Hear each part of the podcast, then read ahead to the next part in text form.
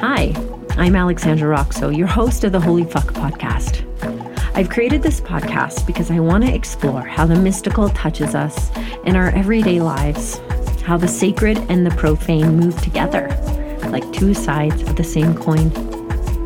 I found that personally, the most magical view I can choose of life is when I find the divinity, the healing, and the transformation in all of life. In this podcast, you can expect to hear inspiring conversations and storytelling that touch the heart and awaken the soul. This is a place for the modern seeker, passionate human, and curious explorer. A place where we can redefine what is sacred and what is profane, and just have the courage to open to it all. A place where we can step out of the mainstream programming and choose what stories and beliefs and rituals we hold sacred and true. On this podcast, you're going to hear from people on all sorts of walks of life, sharing what they're passionate about, what keeps them awake at night what they consider to be sacred, what they consider to be profane, how they have explored life and freed their hearts and souls through love and spiritual practice, art, meditation, sex, drugs, birthing, prayer, just experiencing life in all of its wild tragedies and comedies. Plus, ideas, explorations, advice, and truths from me on sex, relationships, spirituality, and what it means to be a human on this planet at this time.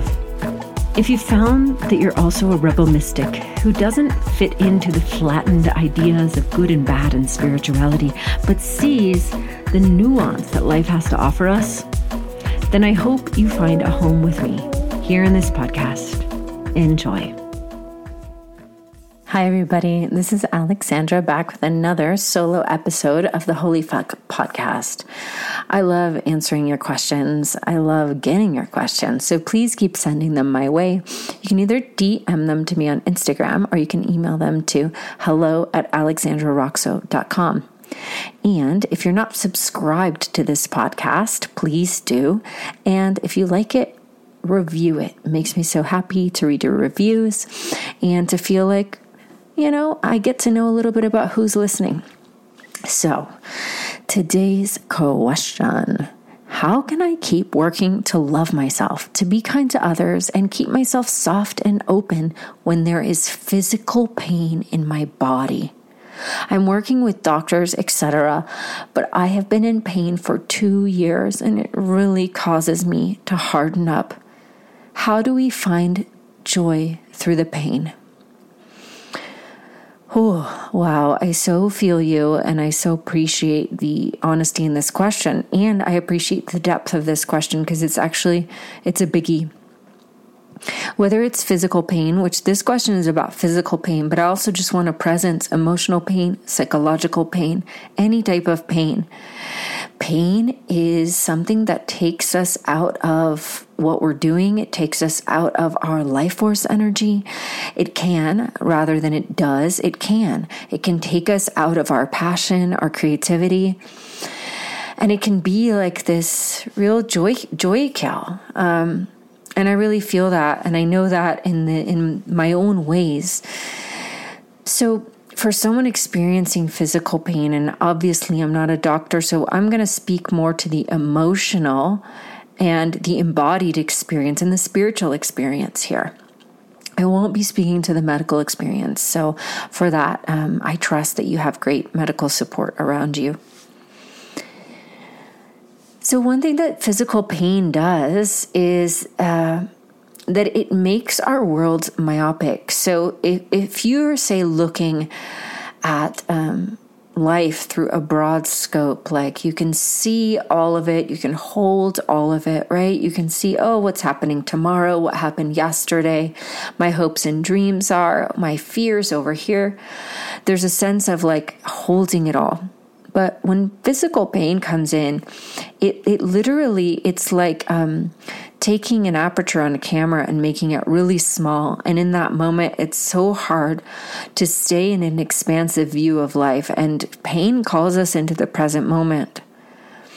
So, one thing about pain, and I know this from my own experience of being having physical pain through menstrual cramps or through being in plant medicine ceremony or through being sick, and What the difference is, is someone who has chronic pain is living with that every day. But usually with pain, there are some sorts of waves like contractions, ups and downs, moments, endings, and beginnings. If you use your breath to follow these moments and to allow there to be a rise and a fall, so if you're having acute pain or if it's just like a just ongoing numbness of pain, that you use your breath to feel that pain, um, to track that pain, to open into that pain. Again, this applies to emotional pain because, as well as physical pain, sometimes people that have chronic emotional pain, it's just as bad as a chronic back pain, right? It's always there, right? There's always this contraction of sadness, or in the back, there's always this pain. Or, say, someone who has arthritis, there's always this pain. So, learning how to work with the breath becomes really, really key. Learning how to express how you feel around the pain is going to be really key. Now, obviously, you can't always be angry about the pain. That's not going to be productive at a certain point.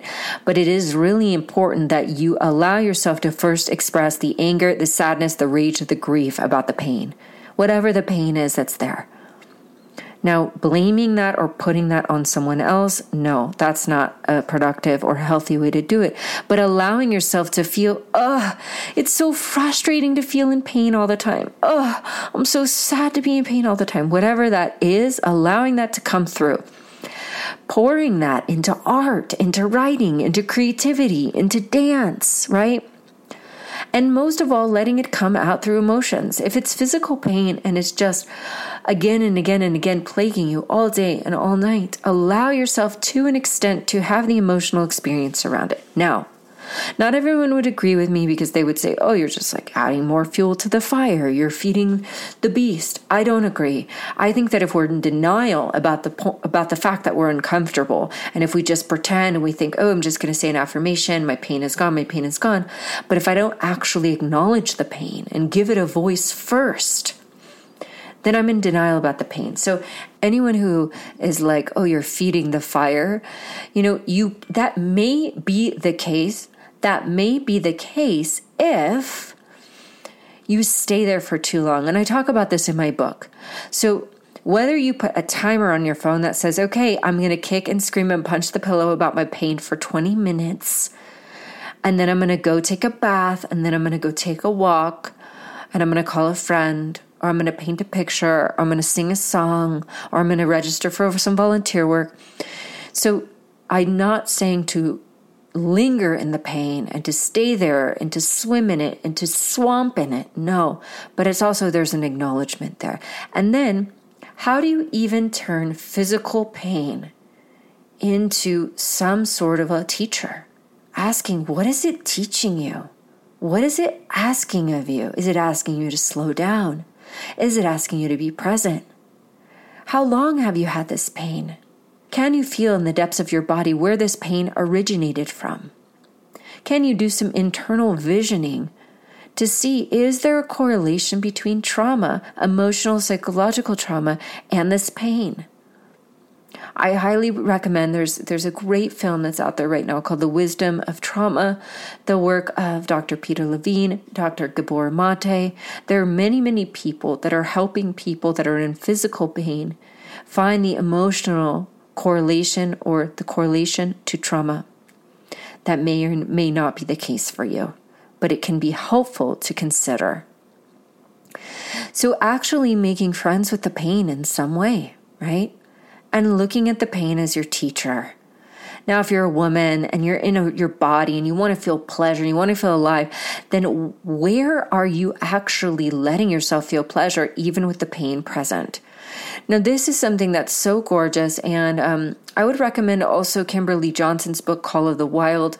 Again, in the in the space of trauma, pain, somatic experiencing, but learning how to identify the difference between sensations, emotions, um, feeling the different aspects of your embodiment, and feeling can you actually hold pleasure and pain at the same time.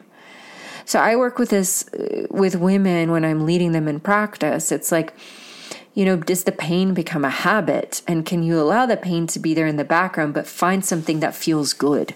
So, with the pain present in your life or your body, can you find something that also feels good? Do you notice that you love the way um, dancing or moving your body feels? And can you really identify there are certain things that feel good and can you add more of those to your life? Can you begin to cultivate them? Pour water on them like beautiful little seeds. Do you notice that the pain goes away when you're creative? Or your mind becomes focused on something else, and so the pain is still there, but the mind is no longer just hooked on it. So this becomes essentially your guru, that which brings shadow to light. And there is an aspect of sacred ceremony when we experience pain. So, if the pain is really intense, and I say this to women who are experiencing menstrual cramps that feel very intense, can you surrender into that pain? Put on some music, some drumming, something that helps you. Can you sink down on the floor on your hands and knees and move through your spine and sound out guttural sounds? And come deeper into the body and listen and come into a relationship and really feel how something is moving through you. In the past, I haven't gotten bad cramps for my, my period in a long time, but I used to get them terribly. And there was a period of time where I just lay on the floor feeling like I was dying. And then there was a period of time where I would go, okay, we're entering into ceremony. And I'm going to moan and groan and cry and express and feel and go into like almost a trance state around this pain. And that was so helpful and cathartic.